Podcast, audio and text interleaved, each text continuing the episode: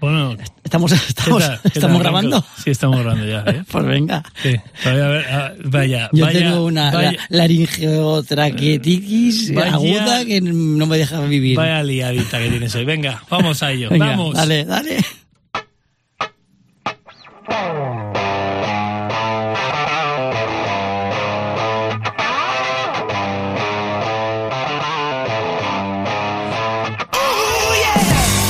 ¿Qué tal? Soy Canco Rodríguez Y yo chuspi. y estás escuchando el Rock and Roll ha muerto aquí en rockfm.fm.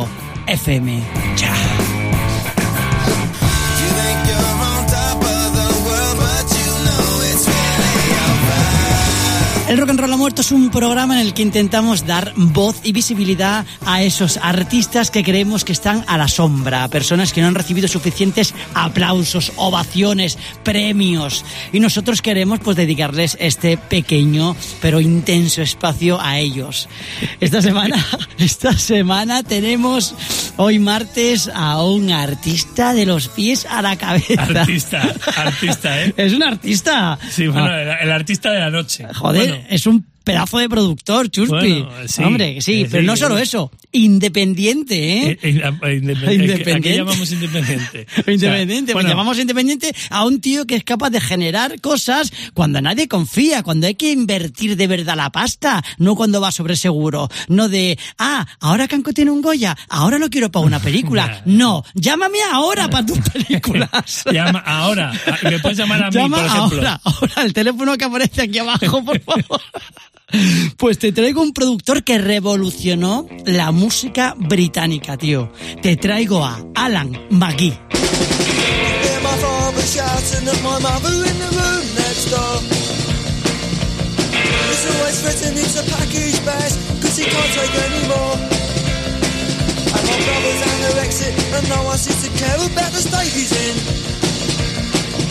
My sister's in the tub, she's a barmaid in the pub, and my mother's full of gin.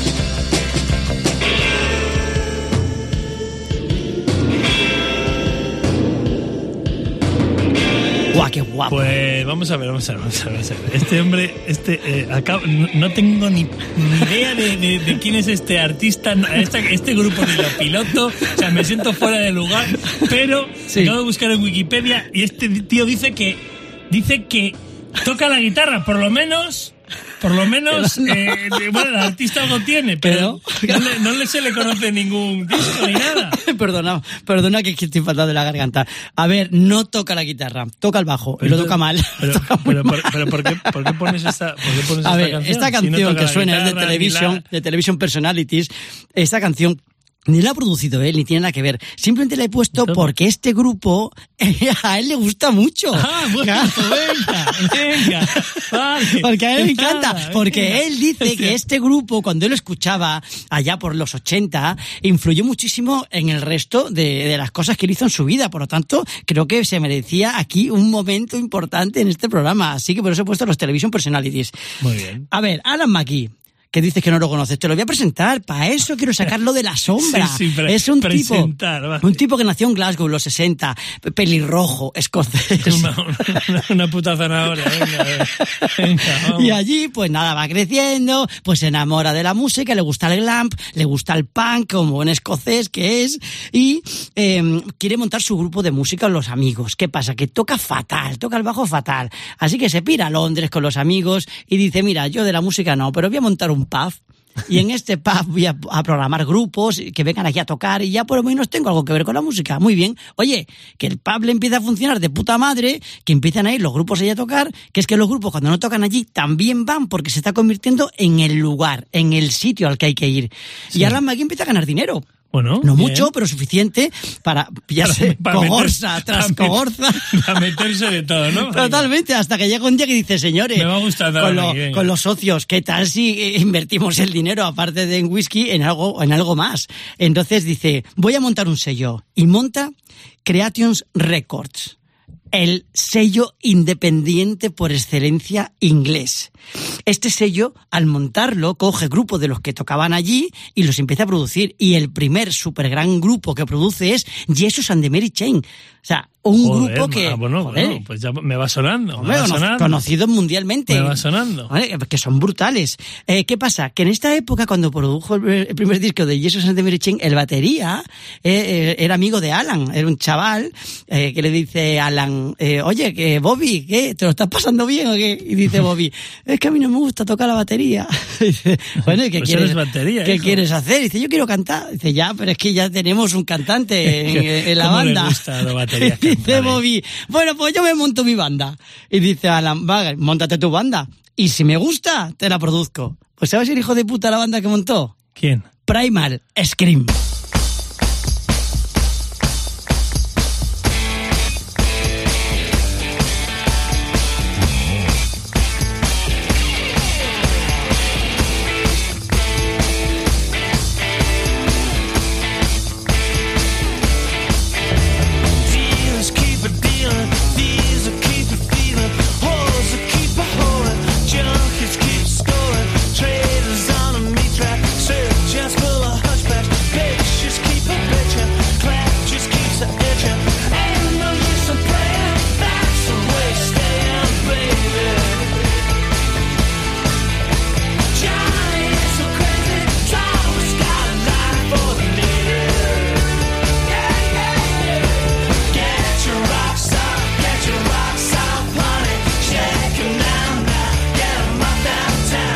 Este tema, tío, no me digas que no es la es, leche. Es la caña. Y ahora que me estás contando lo de este, ya, ya sé quién es este pájaro. Ya le pones cara, Ya, ¿no? ya Al ahora ya me doy cuenta.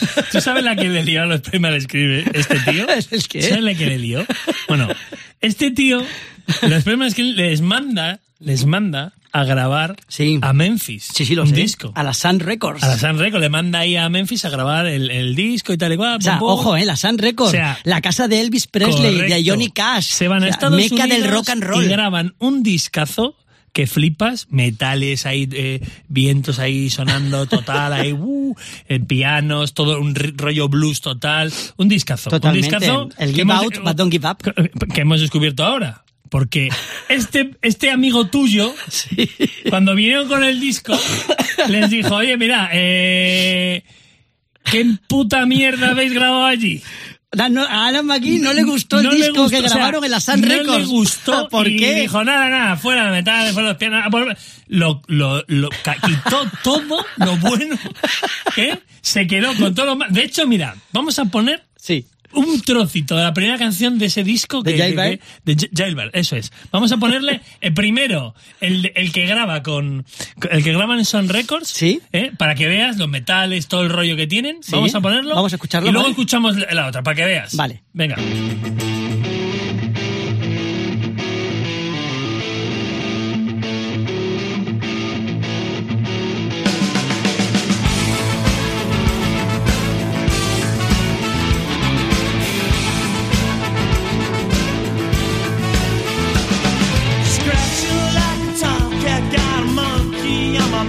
Joder, cómo suena. Suenan, ¿eh? Los o sea, Cómo- increíble. Bueno, bueno. Y ahora me vas a Venga. poner eh, que, eh, que cuando llegó el disco, Alan McGee quitó todos los metales Y, y, no, y más cosas. O sea, que metió mano, él metió mano. Él, él estaba ahí con su rollo, su ácido, su movida.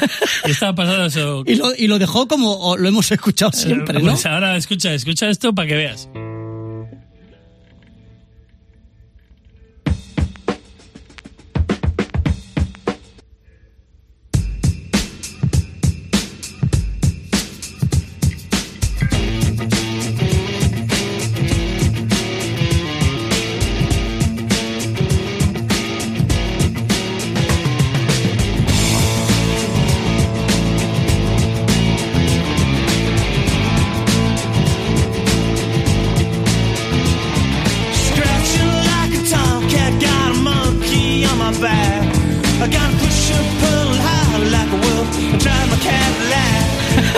Tío. Es que eh, parece.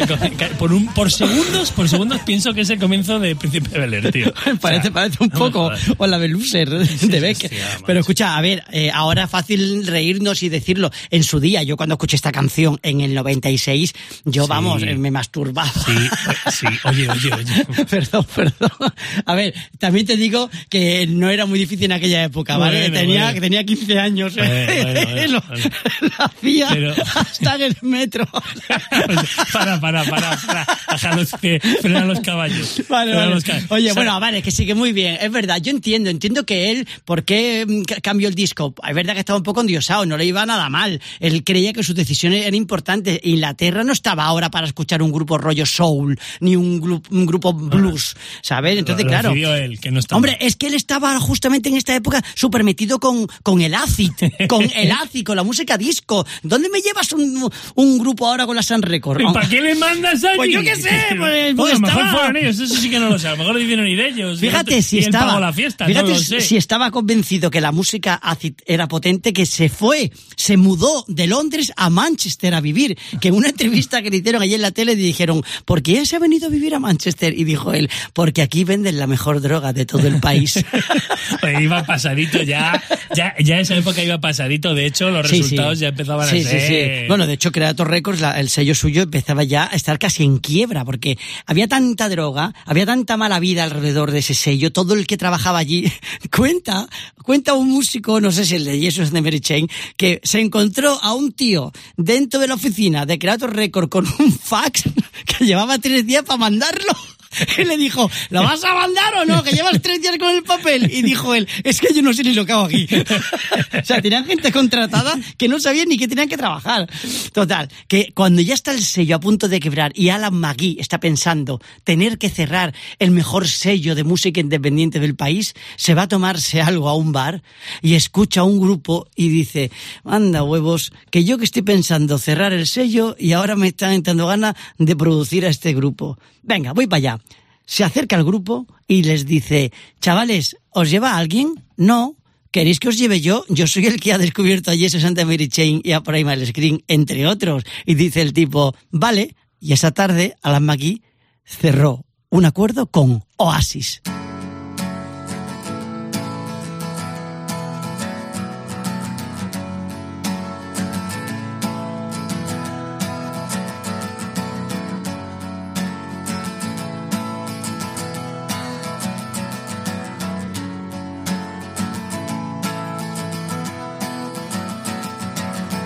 Today is gonna be the day that they're gonna throw it back to you. By now, you should have somehow realized what you gotta do. I don't believe that anybody feels the way I do about you now. Buah, a- increíble. No, no, increíble. Pero es claro, o sea, este, este se, se los encontró un poco, Oasis. Tanco. Se los encontró un poco. Hombre, claro, que, poco. porque el manager se los encuentra en un bar. Ya, pero ya sabes tú que dice que lo, lo que dicen los Oasis, que, ¿El dicen que dicen que nos inventó. No, hombre, inventarles. No, vale, sí. Que sí. Era un poquito flipado, es verdad, Era es verdad, es verdad flip, que Noel Gallagher flipado, dice que dice Alan McGee siempre pensó que él se inventó Oasis, como si nosotros fuéramos cuatro fregonas, No, era, era un poco flipado. Ya no, además tenía frases de flipada de yo he conseguido que eh, la industria británica eh, se produzca más por la música, por la venta de discos que por la venta de coches. A ver, Hombre, tenías sí. a Oasis en su mejor momento. Sí, también. Y sí que es cierto que era una época en la que se volvieron a vender discos, que Joder, claro. un bajonazo y ahí empezaron a venderse Hombre, la discos. época del Britpop, ¿no? un poco, sí. El Britpop que, que- Claro, Oasis era lo más grande que hay en Reino Unido, es eh, los Beatles, eh, en el Britpop. Totalmente, pero es un Mira. poco lo que pasó con Oasis, el mundo Sí. Beatle, ¿no? Esa gana otra vez de volver a las bandas, de volver a en en en en qué Sí. en, pronunciarlo, en Networth. Pues yo aquí... yo- En Network hay, hay un festival, pues cuando tocó Oasis en el 96, tocó dos días. Sí, Fueron sí, fue más de 250.000 Eso fue personas increíble. cada día a ver los conciertos de Oasis. Eso fue una puta locura. Sí, sí, que totalmente. Dice que montó, claro, imagínate allí, ¿no? Pues eh, las carpas, pues a la fiesta privada. Dice que había, era tan grande aquello, había tantos invitados que había carpas dentro de las carpas privadas para las fiestas privadas y zonas VIP dentro de las zonas VIP de que él y- tenía todo el brazo izquierdo lleno de pulseras y, Y- que no le dejaron, que no le dejaron entrar en la última carpa, que le faltaba una pulsera y dice, pero si esto lo he pagado yo todo. Usted no tiene, pero si tengo todo el brazo lleno de pulseras, que no me puede faltar ninguna. no Ahí pudo entrar. Ahí tienes, eso sí tiene su mérito. él. Eh, Eso tiene mérito, ¿no? Aliaste tanto que no entraste en la última. Pues fíjate, ¿eh? en el 99, un año justo antes ya del cambio de milenio, cerró Creation Records, se cerró el gran sello de música independiente inglés, pero Alan McGee ha continuado. Ha continuado siendo manager porque él lleva la música en la sangre, aunque toque el bajo. Peor que. Ringo la batería. Ringo toca muy bien. Sí, que sí, ¿cómo le molesta Ringo eso? toca muy bien. Sí, pues escúchame, ahora mismo está siendo manager de una banda de chavales en Londres, una banda que se llama The Gulps. Si se dice The Gulps, porque me perdonen. Bueno, bueno, vale. Y escucha, que el otro día fui a mi tienda de discos habitual, aquí en Madrid, puta. Marillions, y a quién me encuentro allí? A The Gulps, que iban a tocar unas canciones en acústico. Sí, y tocaron y sonaron de la leche. ¿Y a quién me encontré en la tienda? Sí. Exactamente, a Alan McGee. y por ¿Y eso- quién le y pidió un autógrafo en el single de los Gulps? Yo. ¿Y, quién, ¿Y por qué cambiaste hoy a última hora el programa? Porque te encontraste con ese fulano. Que lo sepa todo el mundo. Que íbamos a hacer otra cosa y has venido con este cuento. Y que además has salido hasta de la cama con tos para venir a grabarlo. Es que me parece indecente. Pero bueno, vamos a escuchar a esa banda que me parece buenísimo. Y venga. y- Vamos y a despedir este pedazo Y de programa Navidad de hoy. El rock and roll ha muerto, dedicado al productor del sello independiente más importante británico, con este tema que está ahora siendo manager de la banda The Gulps, que se llama King of the Disco.